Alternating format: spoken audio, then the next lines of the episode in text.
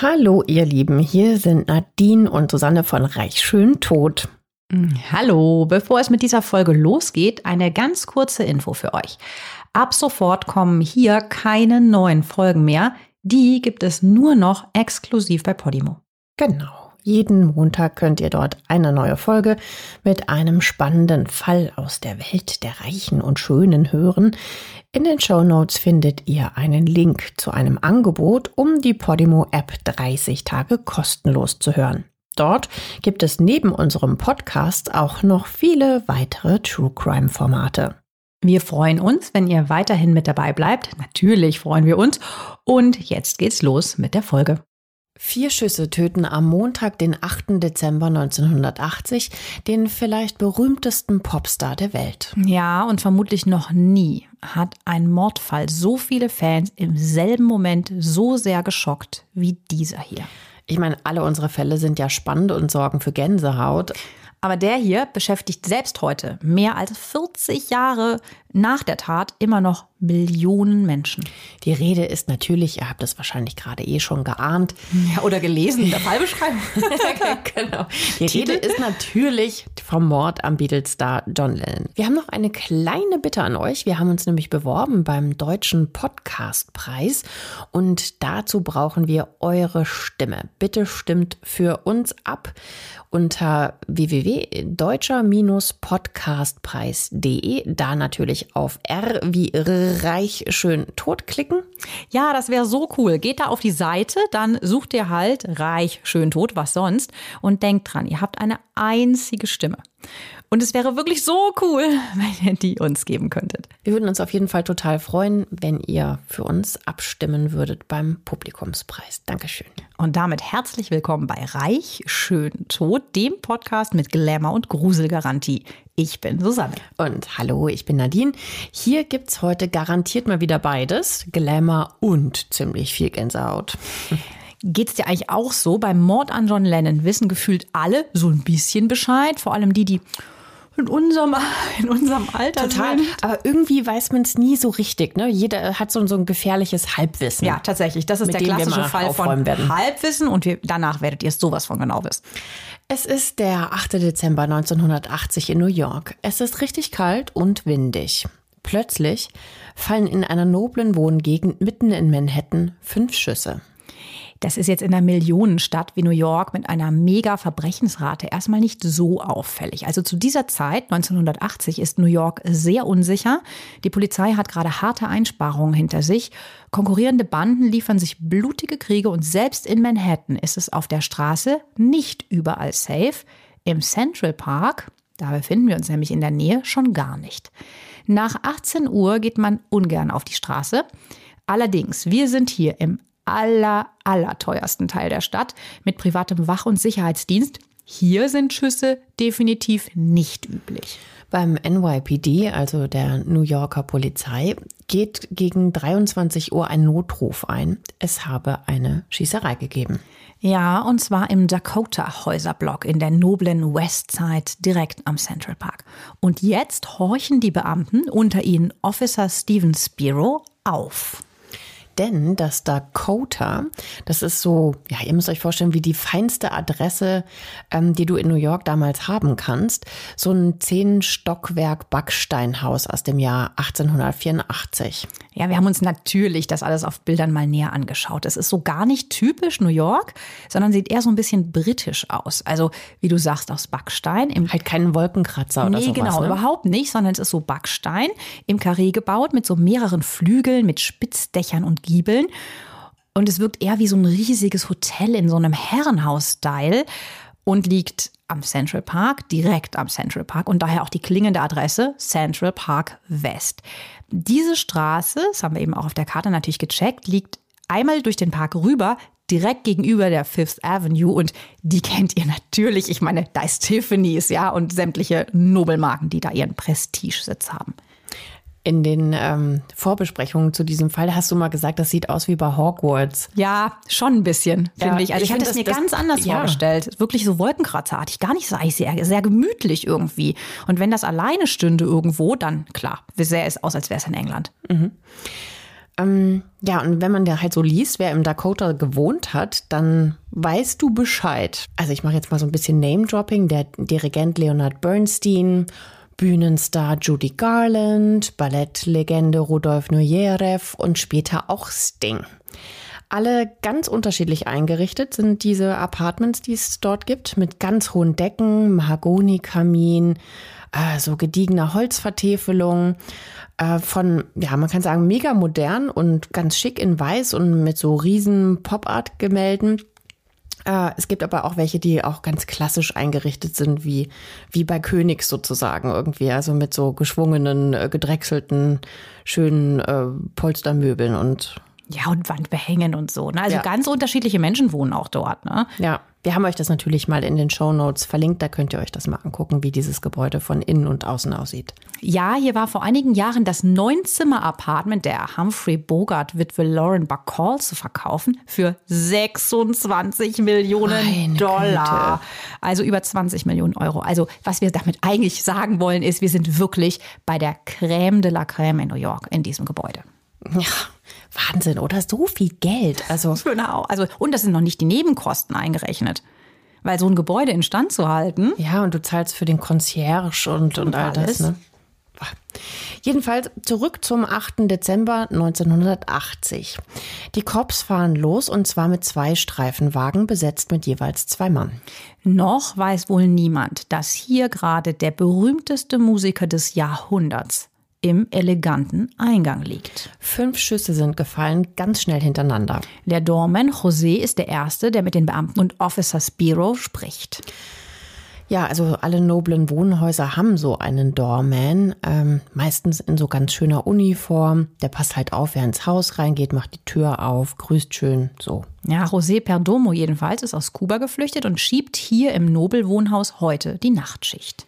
Er ruft sofort, da ist der Mann. Er hat John Lennon erschossen. Was alleine dieser Satz für eine Bedeutung hat. Ja, weil der José, der zeigt nämlich den geschockten Beamten einen dicklichen Mann. Ja, ich meine, der steht da halt so rum, ja. Andere Ja. Mörder wären längst über alle Berge. Aber der, ja, steht seelenruhig im Eingang zu diesem Dakota Building unter einer Laterne und liest ein Buch. Ach ja, klar, man hat ja alle Zeit der Welt, Polizei ist da. Unfassbar. Also wirklich krass. Die Polizei greift sich diesen Typen natürlich sofort. Die drücken ihn gegen die Wand, die Beamten. Und äh, dieser Officer Spiro fragt, du hast was getan? Und er so, ich habe John Lennon getötet. Dabei weiß er das noch gar nicht sicher. Der John Lennon liegt nämlich immer noch blutend im Eingangsbereich zum Pförtnerhäuschen vom Doorman. Also ihr müsst euch das so vorstellen. Das Dakota, das hat so einen Innenhof mit Zufahrten und Eingängen, wo man so von mehreren Seiten hinkommt. Ausgerechnet heute Abend lässt der John Lennon den Chauffeur allerdings davor halten, also vor dem Gebäude und nicht hineinfahren, wie er das sonst immer macht. Er steigt mit Yoko Ono, ihr erinnert euch, das ist seine Frau, am Eingang bei der 72. Straße aus, wird angeschossen und hat sich dann noch schwer blutend durch die Einfahrt geschleppt. Fünf Stufen rechts hinauf und ist dann vor dem Pförtnerbüro zusammengesackt. Ja, Lennon blutet wirklich stark aus dem Rücken, der Schulter und sogar aus dem Mund. Der Megastar wird jetzt natürlich sofort ins nahegelegene Roosevelt General Hospital gefahren. Von der Polizei selber übrigens. Die wollen nämlich keine Sekunde verlieren. Die warten also nicht auf irgendeinen Krankenwagen. Ja, die fordern das gar nicht an. ne? Mittlerweile hat sich das Unglück auch schon bei Fans rumgesprochen. Wie krass auch, ne? Zur Die- damaligen Zeit, Ja, ne? also ohne Handy, ohne Internet, ohne Twitter. Die stehen tatsächlich bei seiner Ankunft schon äh, vor der Klinik. Ja, klar, mit Handys wäre das heute natürlich noch schneller, aber damals war es ja schon echt eine Sensation. Ja, 1980, äh, irgendwie haben die das äh, gerochen. Um kurz nach 23 Uhr, also um ganz genau zu sein, um 23.07 Uhr, stellt der diensthabende Arzt in der Notaufnahme dann tatsächlich den Tod von John Lennon fest.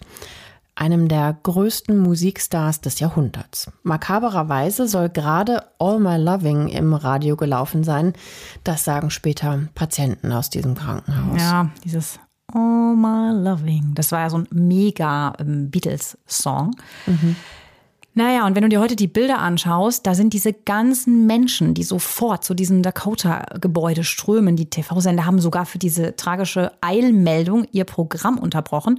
Wir haben auch Bilder davon in den Shownotes verlinkt. Das ist echt unglaublich. Innerhalb einer halben Stunde nach dem Mord sind die ersten Schaulustigen vor dem ne? Dakota-Building ne? und dann, es ist ja mitten in der Nacht, werden das immer mehr. Es gibt so Bilder vom nächsten Morgen, da steht die ganze Kreuzung, das ist ja mitten in Manhattan, voll. Also du siehst kein Stückchen Straße vor lauter Menschen. Ja, und ich meine, vor dem Apartmenthaus ist natürlich auch noch alles voller Blut. Ne? Die Polizei, die sperrt den Bereich zwar ab, kann aber eben, wie du ja gerade schon gesagt hast, nicht verhindern, dass sich da ein riesen Menschenauflauf bildet. Das war ganz normal auf dem Bürgersteig. Dieser ja, Schuss, der da Ja, aber das Problem ist ja, dass die ja auch Spuren vernichten, ne? wenn die dann da alle ankommen und rumtrampeln. Also das ja, ist krass. ja dann auch. Mhm. Muss die erstmal auch zurückhalten und ja. so schnell genug sein. Ja, und ähm, denn wer weiß zu diesem Zeitpunkt schon, ob der geständige Mörder, den sie festgenommen haben, nicht einfach nur ein Verrückter ist. Ja, klar, kann ja sein, dass sie nochmal ganz tief in die Spurensuche eintauchen müssen. Aber erstmal an dem Tag in New York, in Amerika und eigentlich auf der ganzen Welt scheint so im Moment der Todesnachricht für ein paar Minuten alles stillzustehen. Die Welt verliert einen der besten Songwriter aller Zeiten mit gerade mal 40 Jahren.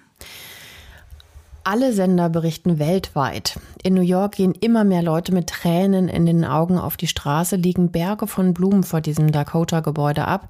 Ja, man kann sagen, das Land ist wie in so einer Art Schockzustand. Ne? Die singen da auch. ja, äh, zumindest momentweise. Ne? Und eine Frage wird natürlich immer drängender. Wer um Himmels Willen hat das getan und warum? Ja, schauen wir uns den Täter doch mal genauer an. Der Mann den die Polizei da festgenommen hat, der ja da seelenruhig rumsteht in der Tatnacht, das ist Mark David Chapman. Das ist ein 25-jähriger Typ mit so einer riesengroßen Brille. Wie es ja damals auch so in war, so rund, ne? Er kommt aus Georgia und lebt mittlerweile auf Hawaii. Ja, da wohnt er in einem Apartmentkomplex, also auf Hawaii, zu dem natürlich sofort Reporter der gesamten Weltpresse aufbrechen. Ja, und die Nachbarn sagen, was man bei so Typen ja immer hinterher hört, der, der war, war, immer so freundlich. freundlich. Genau, so der total nach außen hin durchschnittliche Typ. Ja, alle sagen, der war ganz fleißig und nett. Und die meisten können es überhaupt nicht fassen, dass ausgerechnet dieser Typ John Lennon umgebracht haben soll. Also das Gründungsmitglied der Beatles war der John Lennon, ja. Jetzt ähm, wird es aber doch mal Zeit, dass wir uns die Beatles einfach mal genauer anschauen, um zu verstehen, warum die Menschen so trauern und warum es so viele so sehr bewegt. Und natürlich auch, was einen Typen wie Mark David Chapman so weit treiben konnte, einen Weltstar zu erschießen. Ja, ich habe übrigens mal mit ein paar Teenies gesprochen, die kennen die Beatles gar nicht mehr. Die wie, Beatles. Wie erschreckend. Ein bisschen, ja. Okay, für alle, die die Beatles nicht mehr so ganz parat haben. Die Beatles waren in den 60ern einfach ja, die berühmteste und erfolgreichste Band der Welt, kann der man sagen. Welt. Ja, der Welt, ja. Also so wie später dann die Backstreet Boys, Take That, New Kids on the Block zusammen. So ungefähr. So war der Ruhm. Kann man sich vorstellen. Ja, und die Leute gingen halt natürlich unfassbar ab auf diese Musik und die Message, auf deren Look natürlich auch. Und das kam halt extremst gut an. Und nicht nur bei den jungen Mädchen. Ja, vier damals etwa 20-jährige Typen aus Liverpool, das waren John Lennon, Paul McCartney, Ringo Starr und George Harrison, die verändern diese muffige und leicht konservative Nachkriegswelt der 60er in England, in Deutschland und dann halt einfach weltweit. Die Leute kannten den Hüftschwung und Rock'n'Roll von Elvis, aber das hier, das war halt einfach total neu. Die Beatles mischen eben einen anderen Rhythmus, eben diesen Beat mit rein. Die hatten ja in den 60s so Pilzkopffrisuren. Schrecklich sah das aus. Das war eigentlich total unsexy. Das ist eigentlich so ein ein das ist so ein ne? richtiger ne? Potschnitt mit ja. einem ganz dicken Pony. Mhm. Und die schwarzen, schmalen Anzüge, ja, das war halt so, so deren Look. Und das kam aber einfach richtig gut an. Also die haben ganze halt Stadien anders, so gerockt, ja. ne? Und die Mädels sind halt reihenweise in Ohnmacht ja, gefallen. Ne? Die haben ja total. Hysterie. Sobald die auf die Bühne gekommen sind, sind die ja alle umgefallen. Ganz, ganz krass. Ihr müsst euch das eigentlich echt mal angucken. Also in den zehn Jahren von 1960 bis 70, als diese vier Jungs oder dann jungen Männer zusammen Musik machen, brechen sie wirklich alle Rekorde. Sie verkaufen die meisten Tonträger weltweit. Damals sind es natürlich noch Schallplatten. Und je nach Angaben zwischen 600 Millionen oder 1,3 Milliarden Platten. Das ist bis heute Rekord. Außerdem haben sie die meisten Nummer 1 Singles, mehr Nummer 1 Alben, die meisten Wochen in den Albumcharts als jeder andere Künstler. Das ist Wahnsinn, die ja. Dimension ist Der Wahnsinn. Hype ist riesig einfach. Also ich meine, die meisten Songs singen wir doch heute auch echt noch mit. Also ich sag mal, Hey Jude. Susanne will wieder singen. Oder Yesterday. Gut, Yesterday. All my troubles seem so far away. Oder We all in the yellow submarine. Okay, ihr ja, das, ich ja. glaube, ähm, wir Ihr habt Ohrwürmer jetzt, das wollten wir also die Beatles, die hauen die Hits auf jeden Fall raus wie am Fließband. Und Paul McCartney und John Lennon sind einfach die erfolgreichsten Komponisten der Musikgeschichte. Und auch, wir haben das eben schon mal angedeutet, die größten Mädchenschwärme zu der damaligen Zeit. Aber auch Jungs finden die Beatles toll. Einer von ihnen ist besagter Mark David Chapman, also der Typ, der gerade dem Officer gesagt hat, ich habe John Lennon erschossen. Er ist zu Anfang, also 1965, vor allem Fan dieses lässigen, schmalen, intellektuellen John, seines späteren Opfers. Ja, in den späten 60ern machen die Beatles so ein paar Experimente mit äh, psychedelischen Drogen wie LSD. Und einige fanatische Fans, wie auch Chapman, machen das nach. Also klar, das passt ja auch so in den Zeitgeist. Ja, ne? das, das war, ja, genau.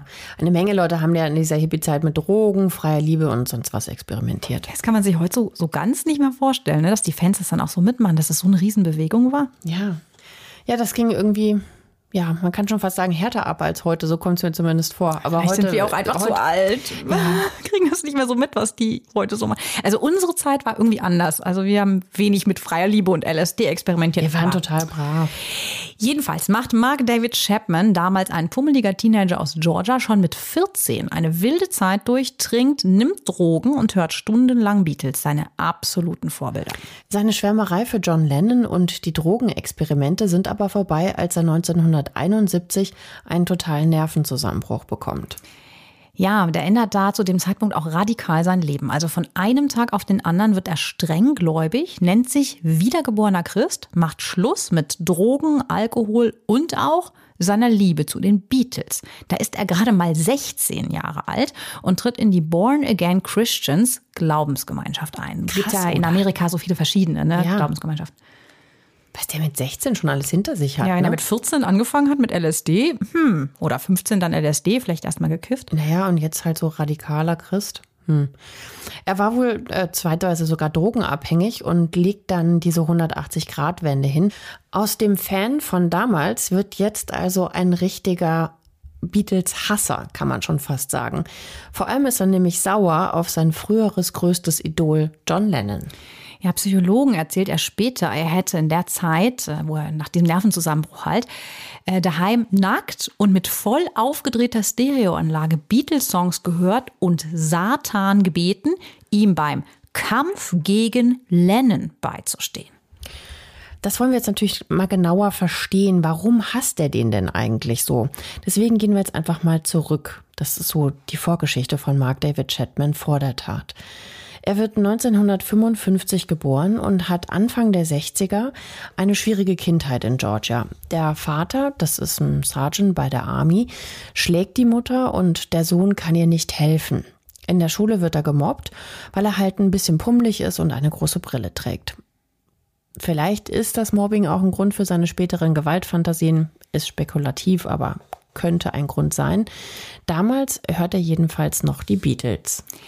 Nach der Highschool nimmt er Anfang der 70er ein paar kleine Jobs an und fängt halbherzig an, an einem christlichen College zu studieren. Damals sitzt er in seiner kleinen Wohnung in Georgia und mittlerweile ist er eben kein Beatles-Fan mehr, wie wir erzählt haben, sondern eben dieser regelrechte Hasser und er hört sich wieder mal John Lennon-Songs an und er stört sich immer mehr an den Texten. Der steigert sich da so langsam mhm. immer weiter rein und in Textpassage, die ihm wirklich aufstößt, ist zum Beispiel von John Lennon I don't believe in Jesus. Klar, für ihn als Fanatiker ist das natürlich so ein totaler ja, Affront. Ne? Sehr gläubig, streng gläubig, genau. Mhm. Der Mark David Chapman ist gerade 16 Jahre alt und findet, Lennon sei ein von Drogen besessener Millionär geworden, der seine eigenen Ideale verraten hat. Ja, und auch die, an die er mit ihm vermeintlich gemeinsam geglaubt hat. Mhm. Also er, Mark David. In Interviews spricht äh, Mark David Chapman später dann auch immer davon, dass er zu diesem Zeitpunkt die Stimme kleiner Leute in seinem Kopf hört. Und genau die Stimmen sollen ihm immer häufiger gesagt haben, total spooky, tu es, tu es, tu es. Und die psychiatrischen Gutachten später bescheinigen ihm ja auch sogar Schizophrenie.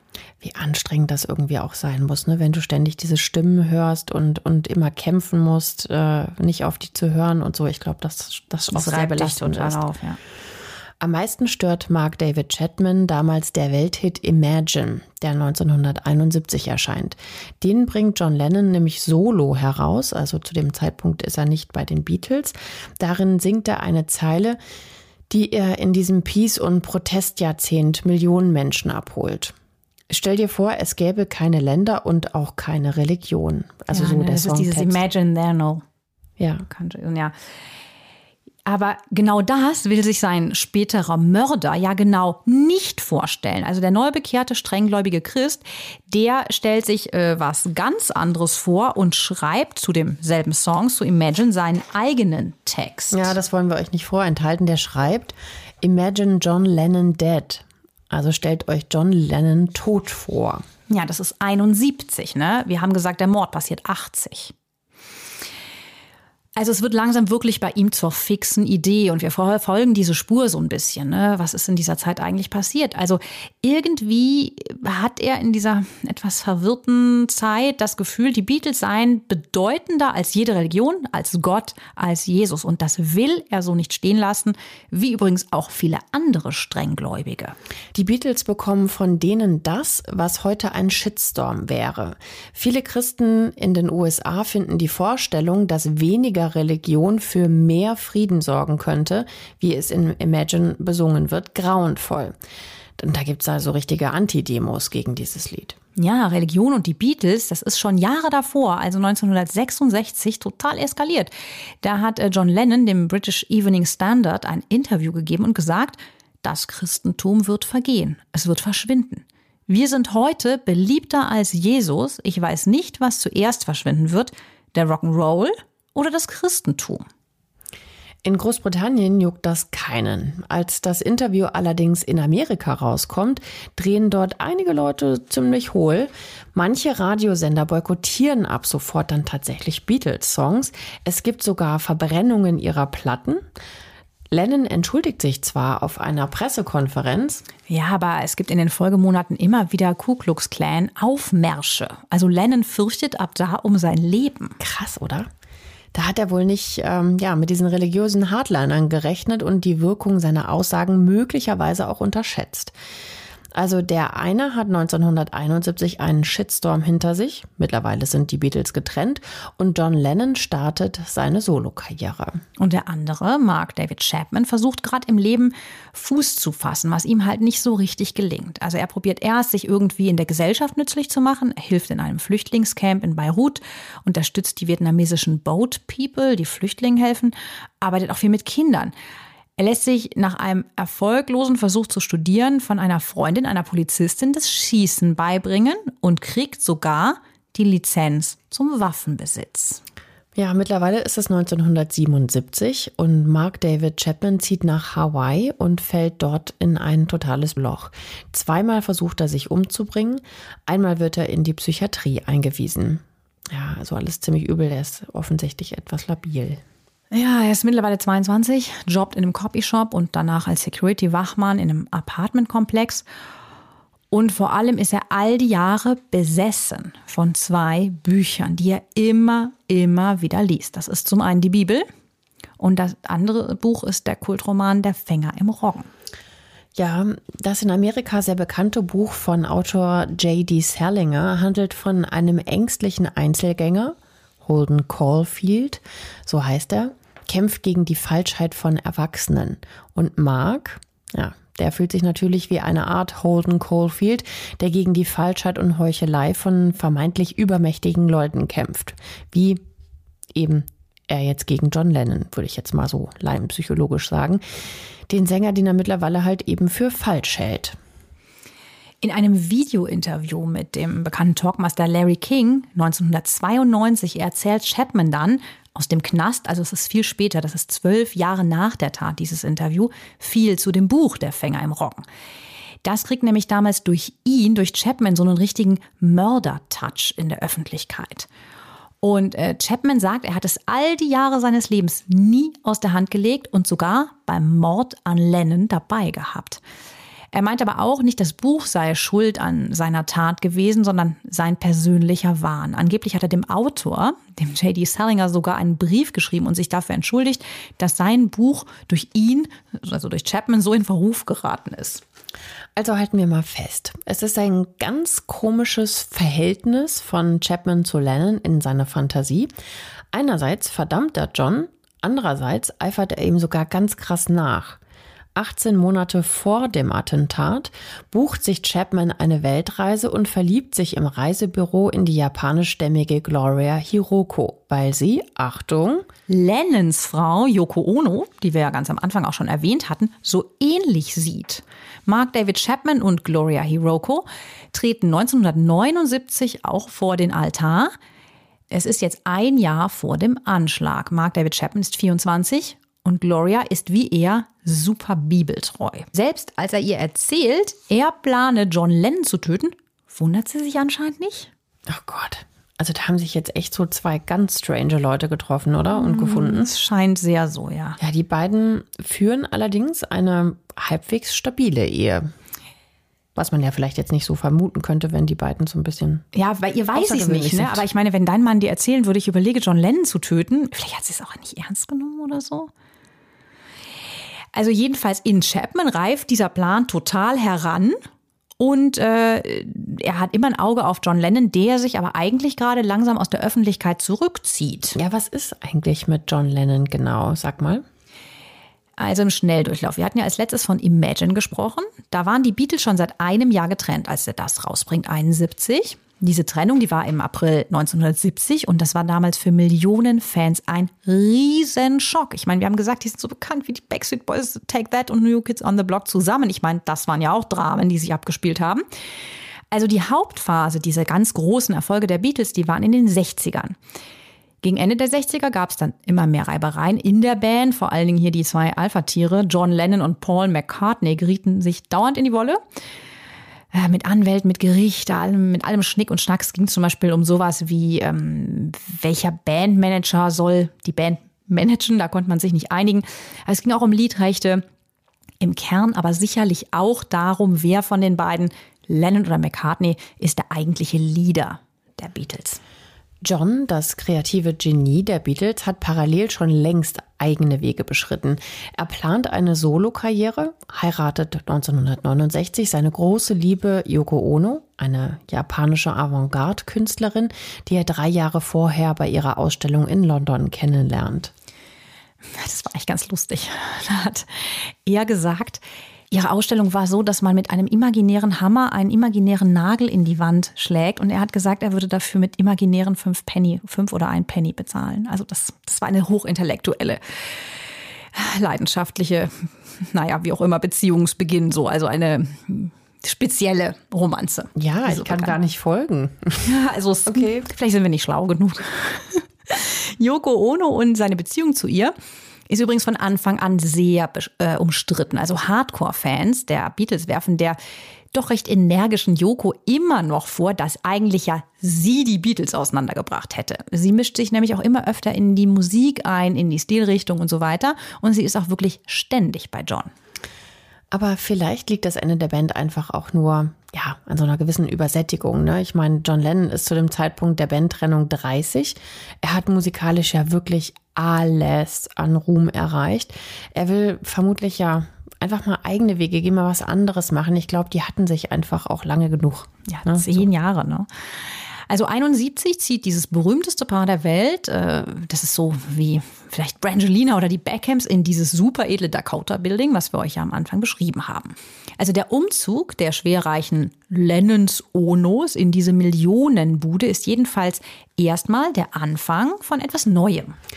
John und Yoko werden in den 70ern politisch sehr aktiv. Die gehen ständig gegen den Vietnamkrieg demonstrieren, schreiben Protestsongs, geben tagelang diese total berühmten Interviews im Bett, um auf ihre Art für allumfassende Liebe und Frieden einzustehen. Also so hippie-mäßig. Ja, die ganze westliche Welt ist ja in den 70ern gefühlt auf der Straße und plötzlich marschiert da halt der bekannteste Musiker der Welt mit.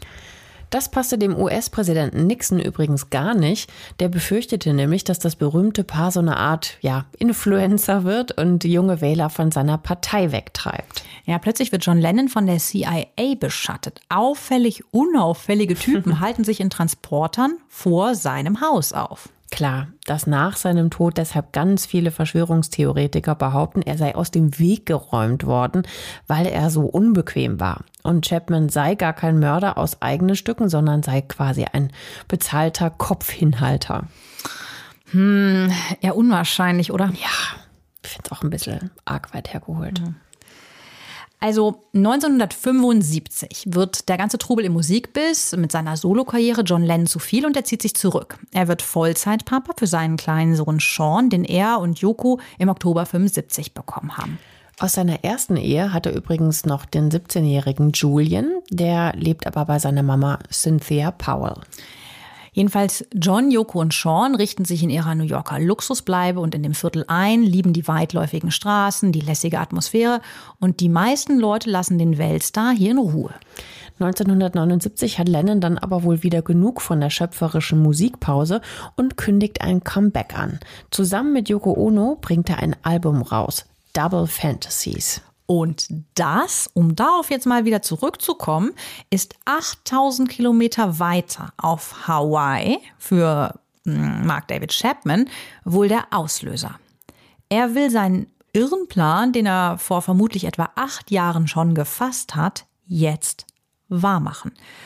Dem Talkmaster Larry King erzählte in einem Interview, was er tatsächlich aus dem Gefängnis viel, viel später nach der Tat 1992 gibt, ähm, der Moment, wo er einfach wusste, ich tue es, war, er hat im Fernsehen John Lennon auf der Dachterrasse von diesem Dakota Building, diesem super noblen Gebäude gesehen.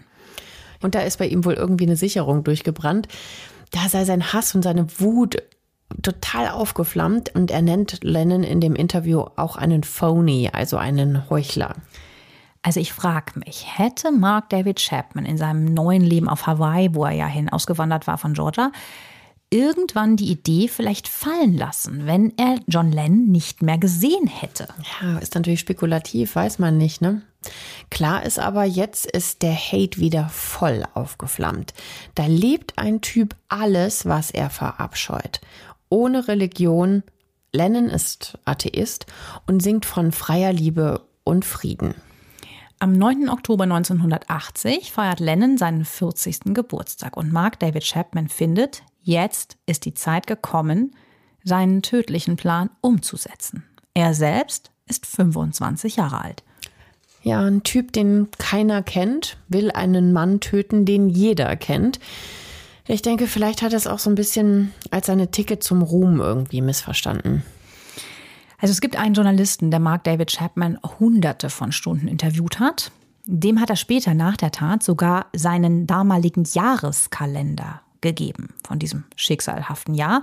Und da stehen im Herbst und Winter 1980 immer mehr Termine drin, immer wirrer, immer chaotischer. Vieles ist durchgestrichen, geschwärzt, überkritzelt. Also man kann an diesem Kalender so ein bisschen ablesen, wie sich der Geist so mehr verwirrt. Ähm, und diese beiden Monate vor der Tat, die sehen völlig irre aus. Alles schwarz, alles wieder durchgestrichen. Ja, sieht fast so aus, als sei der irgendwie immer psychotischer, immer wütender geworden. Und in Behandlung ist er übrigens auch nicht in dieser Zeit. Das wäre wohl besser gewesen. Mhm. Jetzt schauen wir uns aber nochmal ganz genau die letzten Wochen vor der Tat an. Chapman kauft sich in einem Waffenshop einen Block entfernt von der Polizeistation von Honolulu, also der Hauptstadt von Hawaii, wo er lebt, einen Revolver eine 38 mm der Marke Charters Arms Special. Er bezahlt knapp 200 Dollar dafür. Es ist der 27. Oktober, sechs Wochen vor dem Mord. Und er kündigt seinen Security-Job in dem Apartment-Komplex in Waikiki. Als er sich an seinem letzten Arbeitstag nach Feierabend aus der Liste austrägt, unterschreibt er nicht mit Mark Chapman, sondern mit John Lennon. Und dann streicht er den Namen wieder durch. Bitte, wie krass. Es ist echt oh, gruselig. Ja, und dann bucht er sich auch direkt einen Flieger nach New York. Am 29. Oktober 1980 landet er dort. Er will sich ein genaues Bild von der Lage machen. Dort bucht er sich in einem Gasthaus ein und legt sich vor dem Dakota-Gebäude auf die Lauer. Noch fünf Wochen bis zur Tat. Ja, er will wissen, wann John Lennon kommt und geht, wie seine Zeiten sind und wann er unbegleitet ist. Also er macht es sehr generalstabsmäßig. Das hier ist kein Affekt. Das wird später noch wichtig, weil er plant das ja offensichtlich total. Chapman will mit dem Idol so richtig abrechnen, das ihn angeblich getäuscht hat aus seiner Sicht. Aber in dieser Zeit sieht er Lennon kein einziges Mal. Ja, und er hatte sogar noch einen Plan B und C. Also jetzt wird es wirklich richtig wirr, weil für den Fall, dass er John Lennon nicht zu fassen bekommt, ist er fest entschlossen, ein paar andere Promis von seiner Liste der vermeintlichen Phonies, also Heuchler, kalt zu machen. Das erzählt er den Ermittlern später. Der Talkmaster Johnny Carson steht auf dieser Todesliste zum Beispiel drauf. Oder auch Jackie Kennedy Onassis, Marlon Brando. Also alles Leute, die Chapman natürlich nie getroffen hat, aber die ja, gegen die er einfach einen totalen Brass hat, weil sie berühmt sind und weil er auf eine etwas wirre Art das Gefühl hat, die haben seine Ideale verraten. John Lennon, das Idol seiner Jugend, der dann ein Jesus-Lästerer wird, scheint ihnen von allem natürlich der Schlimmste zu sein. Eigentlich will Chapman jetzt, also Ende Oktober 1980, seinen Plan schon in die Tat umsetzen, aber er hat keine Munition für seine Waffe. Und die kann er in New York nicht einfach kaufen. Damit hätte er sich total verdächtig gemacht. Er hätte sich mit Name und allem in eine Liste eintragen müssen. Wer weiß, vielleicht hätte der Mord sonst auch damals schon stattgefunden. Ja, möglich. Jedenfalls nachdem er zwei Wochen lang alles ausgekundschaftet hat, fliegt Chapman zurück nach Hawaii. Angeblich, so sagt er später, weil ein Engel in seinem Kopf ihm eingeflüstert hat, doch nicht zu töten. Er erzählt seiner Frau, dass er immer noch von der Idee besessen ist, John Lennon zu töten. Und jetzt ist mal wirklich die große Frage, ich meine, was, das habe ich ja eben schon gefragt, aber was hättest du da getan? Ich meine, jetzt ist schon wieder dieses Thema auf dem Tablett. Dein Mann sagt, ja, ich töte jetzt John Lennon. Also ich hätte ihn zur Therapie geschickt, das mal als allererstes. Oder die Polizei gerufen und damit natürlich einen Mord verhindert. Ja, also ich meine, der gehörte ja damals schon auf jeden Fall in ganz intensive Behandlung. Ja, aber die Frau überredet ihn halt nur, dass er jetzt sich selber mal bei einem Psychologen melden soll, was er halt nicht macht. Anfang Dezember, also nur drei Wochen später, fliegt Mark David Chapman dann wieder nach New York mit einem One-Way-Ticket und Zwischenstopp in Georgia, wo ihm seine alte Freundin aus College-Zeiten Munition für seine Waffe besorgt. Und jetzt hat er, was er braucht.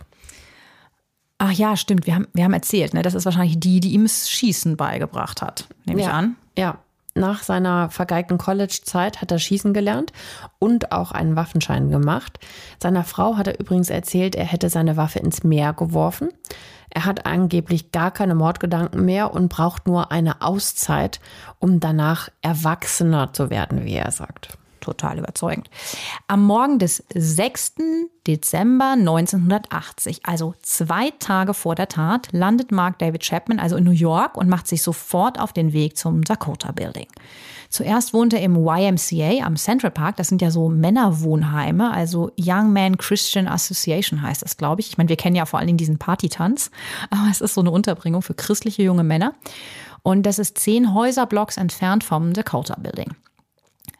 Einen Tag danach zieht er in ein Luxushotel in der Nähe um und diese zwei Tage lang versucht er wirklich Lennon zu stalken, um herauszufinden, wann er ihn am besten treffen kann. Aber er kriegt den Sänger wieder nicht zu Gesicht. Nur 24 Stunden vor dem Mord bedrängt Chapman in der New Yorker U-Bahn in der Nähe des Central Parks übrigens auch den Sänger James Taylor. Das ist so ein hübscher, damals Riesenschmuse-Sängerstar. Kennst du noch You've Got a Friend in Me? Nee, sing weiter. Nein, nein, nein. ja, es war schön, ja. Er wohnt ähm, ganz in der Nähe von John Lennon.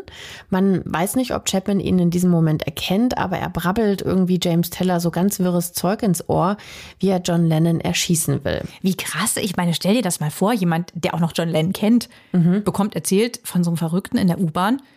Ja, der findet es selber total spooky, der Taylor. Der haut nämlich dann ganz schnell ab, so schnell er nämlich kann und erzählt die Story erst Jahre später. Wahrscheinlich hat er die jetzt nicht für voll genommen, ne? Ja, wahrscheinlich nicht. Also ich glaube, der hat sich einfach auch sehr gegruselt, das sagt er auch später, ähm, wie dieser total komische Typ ihn halt so belästigt hat und so nahe kam. Summer and sprinkle fall, all you got to do is call. Das ist es. Ja, das ja. ist es. es kam es mir gerade wieder. Sorry.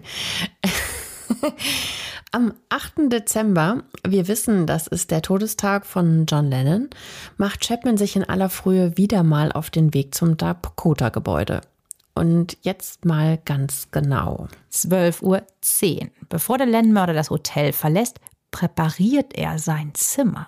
Wir kommen später nochmal darauf zurück, was die Polizei hier finden wird. Und er telefoniert mit seiner Frau Gloria auf Hawaii. Das wüsste ich ja auch gern meine, was die da besprochen haben.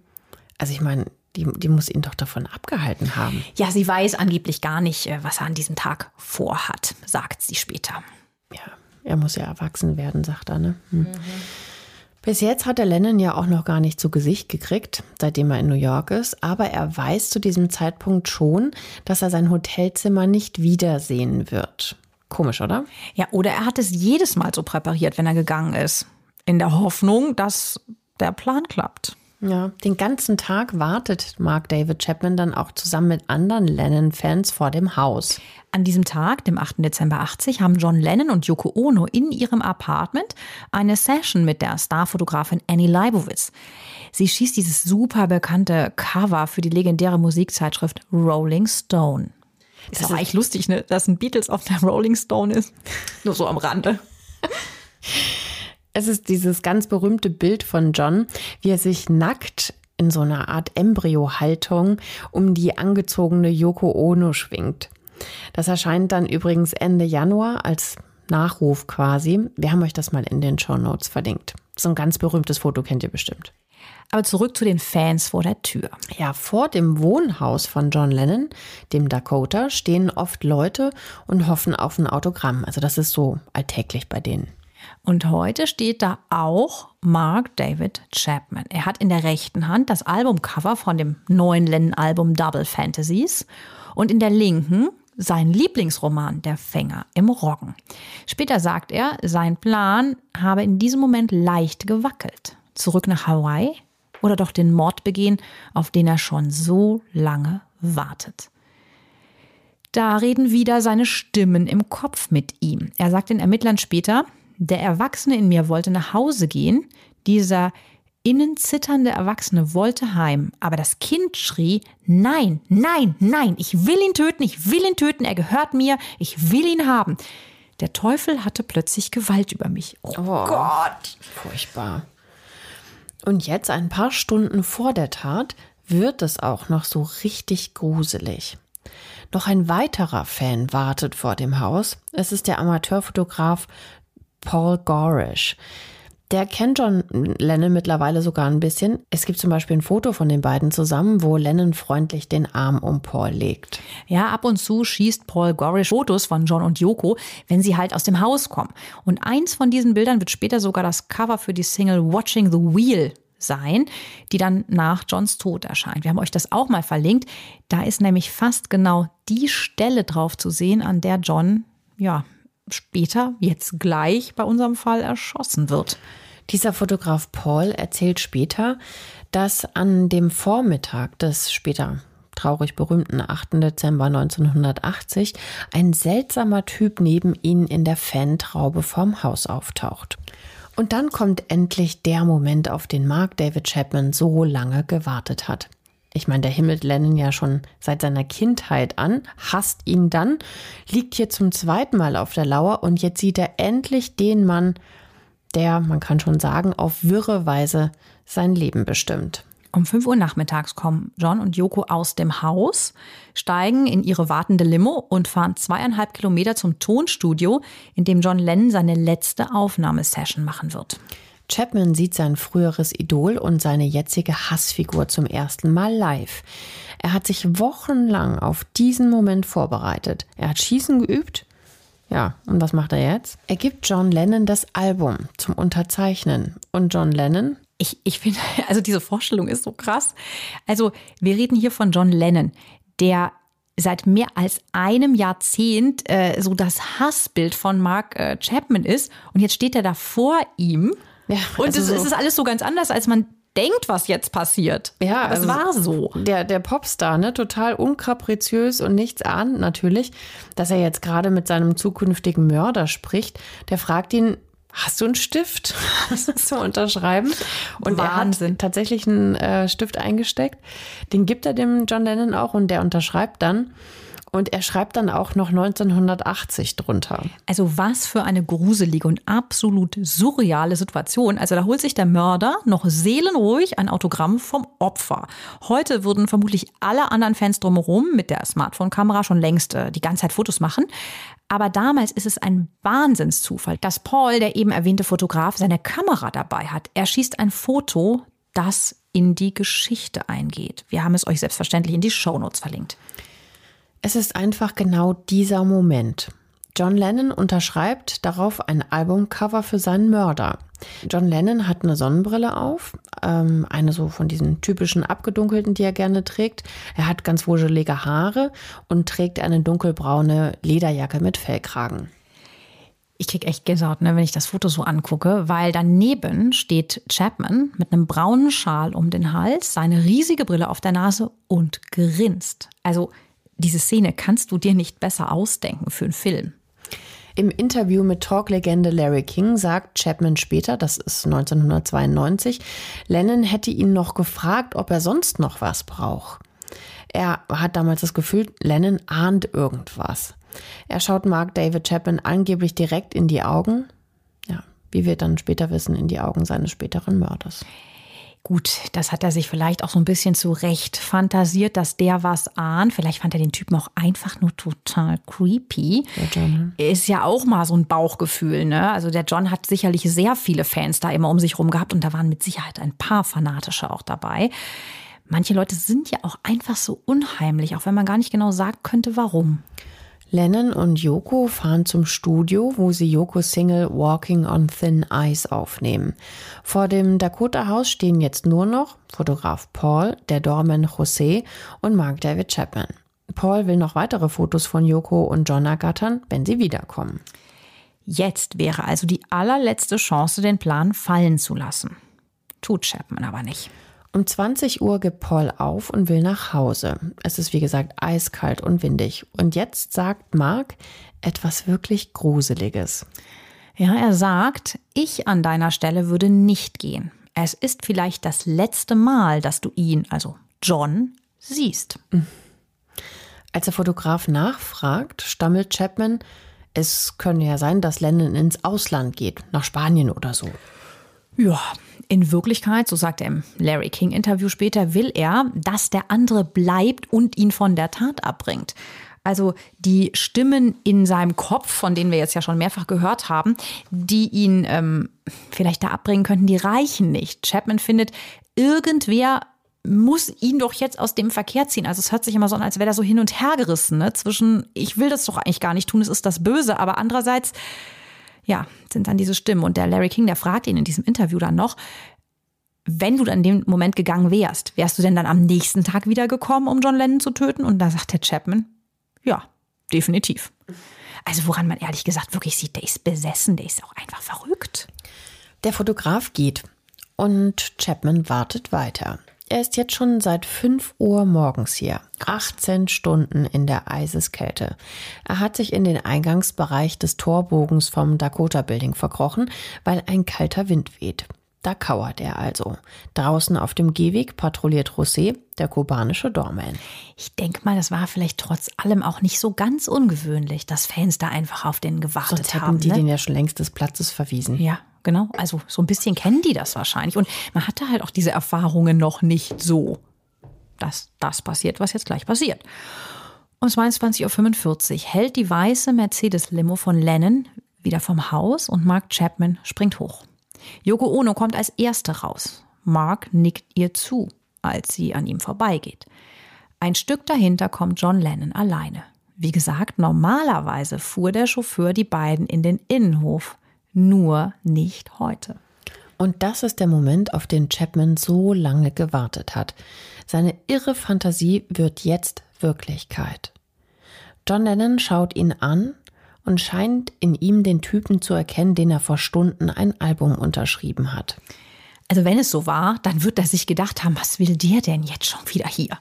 Er hat eine geladene, entsicherte Waffe in der rechten Manteltasche. John Lennon geht an Mark David Chapman vorbei und der macht fünf Schritte Richtung Straße. Das weiß er auch noch alles ganz genau. Richtig, er dreht sich, zieht die 38 mm Pistole und feuert fünf Schüsse.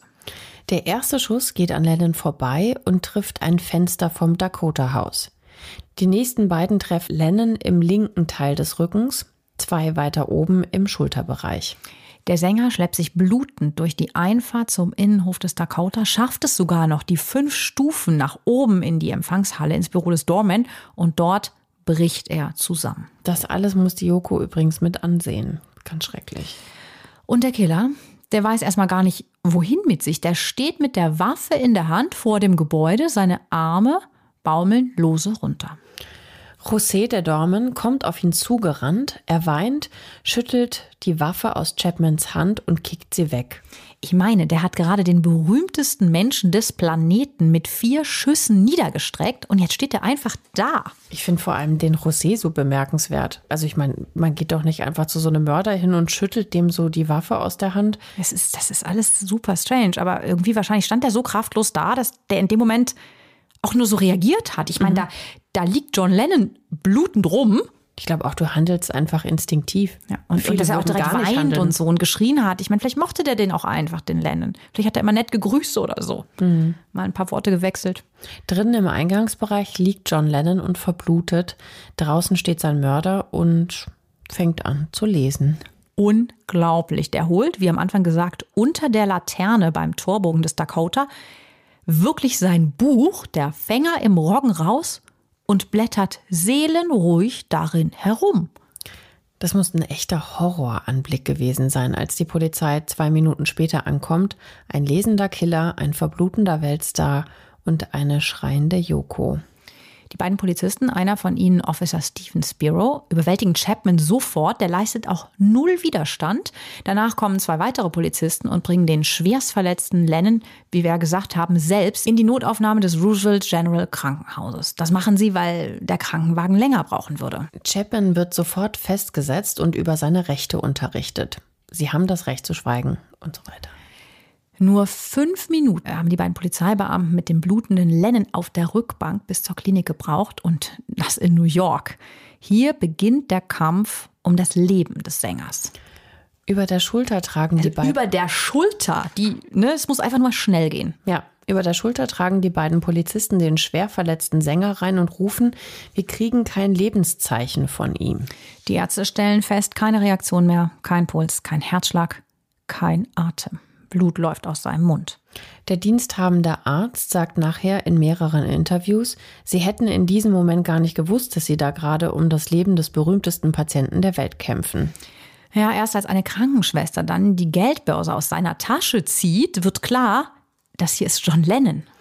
Als sie eine Frau schluchzen hören, wird außerdem klar, das ist Yoko Ono, die natürlich auch sofort hierher gekommen ist. Also die größte Challenge für die Ärzte ist jetzt, unfassbare Mengen Blut kommen aus dem Körper von John Lennon. Sie müssen den Brustkorb öffnen, um die Blutungen zu stillen. Aber es geht nicht. Alle Gefäße rund ums Herz sind zerfetzt. 20 Minuten lang probieren sie alles. Um kurz nach 23 Uhr stellen die Ärzte den Tod von John Lennon fest. Er hat 80 Prozent seines Bluts verloren. Es ist einfach aussichtslos. Mitarbeiter schluchzen auf den Gängen. Yoko Ono bricht in der Notaufnahme völlig zusammen. Fast eineinhalb Minuten schreit sie Nein, nein, nein. Die leitende Krankenschwester bringt ihr den Ehering von Johns Finger. Oh Gott. Also ich meine, es, es war schon so eine Jahrhundertliebe und jetzt liegt er verblutet im OP und sie ist Witwe. Von einem Moment auf den anderen. Yoko hat nur eine Bitte. Sie will, dass das Krankenhaus den Tod noch nicht gleich bekannt gibt, weil zu Hause ihr Sohn Jean, fünf Jahre alt, vor dem Fernseher sitzt und nicht aus den Nachrichten erfahren soll, dass sein Vater ermordet wurde.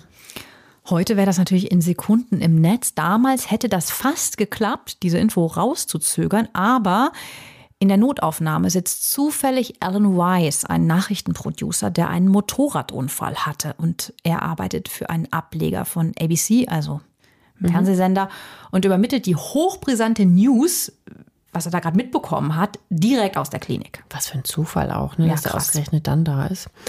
ABC sendet an diesem Montagabend NFL-Footballspiele. Das ist so wie die Sportschau am Samstag bei uns. Und es läuft gerade ein Spiel, das ja so ungefähr so ist wie, wie eine Partie zwischen Bayern München gegen Dortmund. Also nicht gerade ganz unwichtig. Die beiden Moderatoren Howard Cosell und Frank Gifford gehören zu den bekanntesten Amerikanern im TV. Cosell ist sogar mit John Lennon befreundet. Die beiden Sportreporter wissen nicht so recht, ob sie ein Footballspiel zwischen den Miami Dolphins und den New England Patriots, also vor dem gerade einfach das ganze Land sitzt vor diesem Spiel, unterbrechen sollen mit so einer Schocknachricht? Sie tun es. Um 23.45 Uhr kommt die Meldung, John Lennon wurde erschossen. Und das ist natürlich wirklich ein Drama für Millionen von Zuschauern. Ja, als die Witwe Yoko Ono spät nachts dann zurück in ihr Zuhause kommt, warten dort schon hunderte Fans auf sie und singen Beatles-Songs. Von den Ex-Band-Kollegen ihres Mannes kommt übrigens nur Drummer Ringo Starr sofort vorbei, um ihr Beistand zu leisten. Wir hatten ja die Unstimmigkeiten innerhalb der Band, seit sie mit John zusammen war, kurz angesprochen. Ein weltweites Idol ist tot. Der Mann, der viele seit einem Jahrzehnt begleitet, der für Frieden und Verständigung warb, wird jetzt von einem vermutlich psychisch Kranken aus dem Leben gerissen. Am 10. Dezember wird John Lennon eingeäschert. Vier Tage später halten Menschen in aller Welt eine zehnminütige Schweigeandacht für John Lennon ab. Darum hatte Yoko Ono gebeten. Ja, das sind wieder so Gänsehautbilder. Ne? Also überall halten die Leute Kerzen hoch und weinen und ja, alleine im Central Park in New York stehen 225.000 Leute in strömendem Regen, um John Lennon zu ehren. Alle Radiosender in New York stoppen ihr Programm für zehn Minuten. Wahnsinn. Also es ist wie so eine Staatstrauer gewesen irgendwie, ne? Ja, einfach diese Stille. So muss sich das angefühlt haben, ja, wie Staatstrauer. Die Liebe für den Star ist grenzenlos und der Hass auf seinen Mörder genauso. Am Morgen nach dem Mord, am 9. Dezember, wird Mark David Chapman in einem gepanzerten Fahrzeug und einer kugelsicheren Weste der Kriminalpolizei vorgeführt. Während er in die erste von hunderten Vernehmungen muss, durchsuchen Polizisten und Spurensicherer sein Hotelzimmer, weil sie irgendeinen Hinweis auf das Mordmotiv haben wollen. Ja, das hatten wir ja am Anfang erwähnt. Ne? Das hat der Killer ja schon vorausgeahnt und hat fein säuberlich seinen Pass, Kinderfotos, die Bibel rausgelegt, aufgeschlagen, beim Evangelium des Johannes, eine Musikkassette mit stundenlang Beatles-Songs dahingelegt und Flugtickets. Jonathan Marks wird der Anwalt des zu diesem Zeitpunkt meistgehassten Mannes von Amerika. Ja, das ist so ein smarter Typ mit so welligen Haaren und auch einer großen Brille. Das musste ja damals sein. Und jetzt beginnt der Mordprozess. Anders als sonst, es ist absolut klar, wer der Täter ist. Er saß am Tatort, er hat die Waffe, er ist nicht geflohen und es gab Zeugen. Es ist also sehr offensichtlich. Ja, es geht jetzt also nur noch darum, wie geistig umnachtet war Mark David Chapman zum Zeitpunkt des Mordes. Also wird er auf unzurechnungsfähig plädieren. Ein forensischer Psychiater wird zu Chapman gebracht, der in einer Zelle unter extremen Sicherheitsvorkehrungen sitzt. Achtmal spricht der Psychiater mit Chapman. Sein Fazit. Das ist eine kaltblütig geplante Tat. Mark Chapman hat die Waffe auf sein früheres Idol gerichtet und nicht einmal, sondern fünfmal abgedrückt. Aber äh, kommt eine Geisteskrankheit auch wirklich als mildernder Umstand in Frage? Der Psychiater glaubt, schon mit neun oder zehn Jahren fängt Chapman an, Leute und Stimmen zu fantasieren. Die Diagnose lautet paranoide Schizophrenie. Also eine gespaltene Persönlichkeit mit Verfolgungswahn. Und mit einer bipolaren Persönlichkeitsstörung. Der Psychiater geht sogar so weit zu sagen, dass Mark Chapman in Wirklichkeit sich selbst umbringen wollte, als er abdrückte. Ja, also als wäre in seiner Welt ein Teil von ihm in Lennon. Also, also ganz spooky, diese Erklärungen da des Psychologen, aber mhm. eben, oder Psychiater. Ähm, Im Interview mit Larry King später, 92, spricht Chapman dann sogar noch von sich selber, auch so in der dritten Person. Das ist auch so ein bisschen unheimlich. Ist total unheimlich. Ja, er sagt, er sei ein Fail, also ein Loser, würde ich jetzt mal so übersetzen.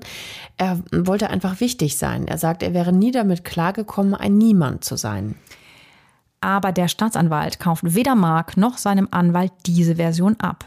Er sagt, Mark wusste ganz genau, was er tat, trotz allem. Er hat die Tat geplant, die Folgen einkalkuliert und zu diesem Zeitpunkt, in diesem Moment, war er voll zurechnungsfähig. Also keine mildernden Umstände durch diese Schizophrenie. Da werden jetzt Anwälte in Stellung gebracht, eine Jury vorgeladen.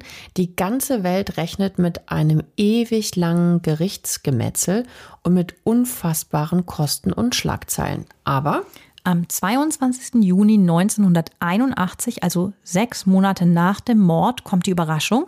Chapman selber plädiert auf schuldig. Damit nimmt er den Staatsanwälten den Wind aus den Segeln, die seit Monaten alle Details aus seinem Leben hervorkramen.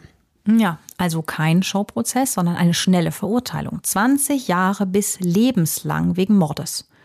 Sofort wird Chapman ins New Yorker Gefängnis Attica gebracht.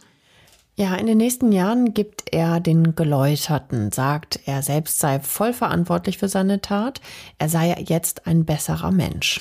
Ja, und er scheint in dieser Zeit auch wirklich gerne Interviews zu geben. Ja, weil in den nächsten Jahren lässt er immer wieder Leute in seine Seele blicken.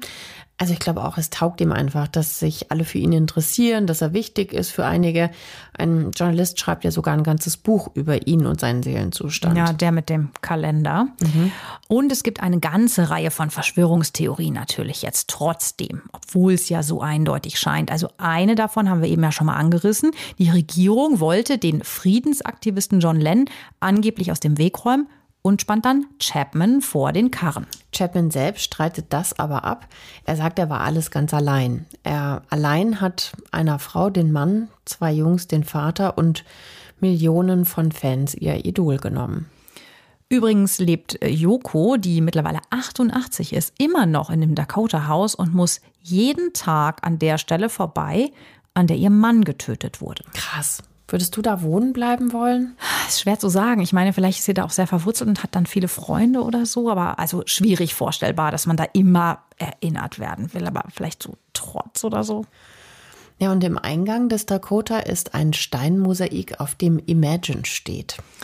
Ja, John Lennons größter Hit, der natürlich auch so ein bisschen der Auslöser der Katastrophe war. Wir erinnern uns, ne? So die Sätze da drin, die haben den Mark David Chapman so verrückt reagieren lassen dann. Mhm. Die hat er sich so zu Herzen genommen.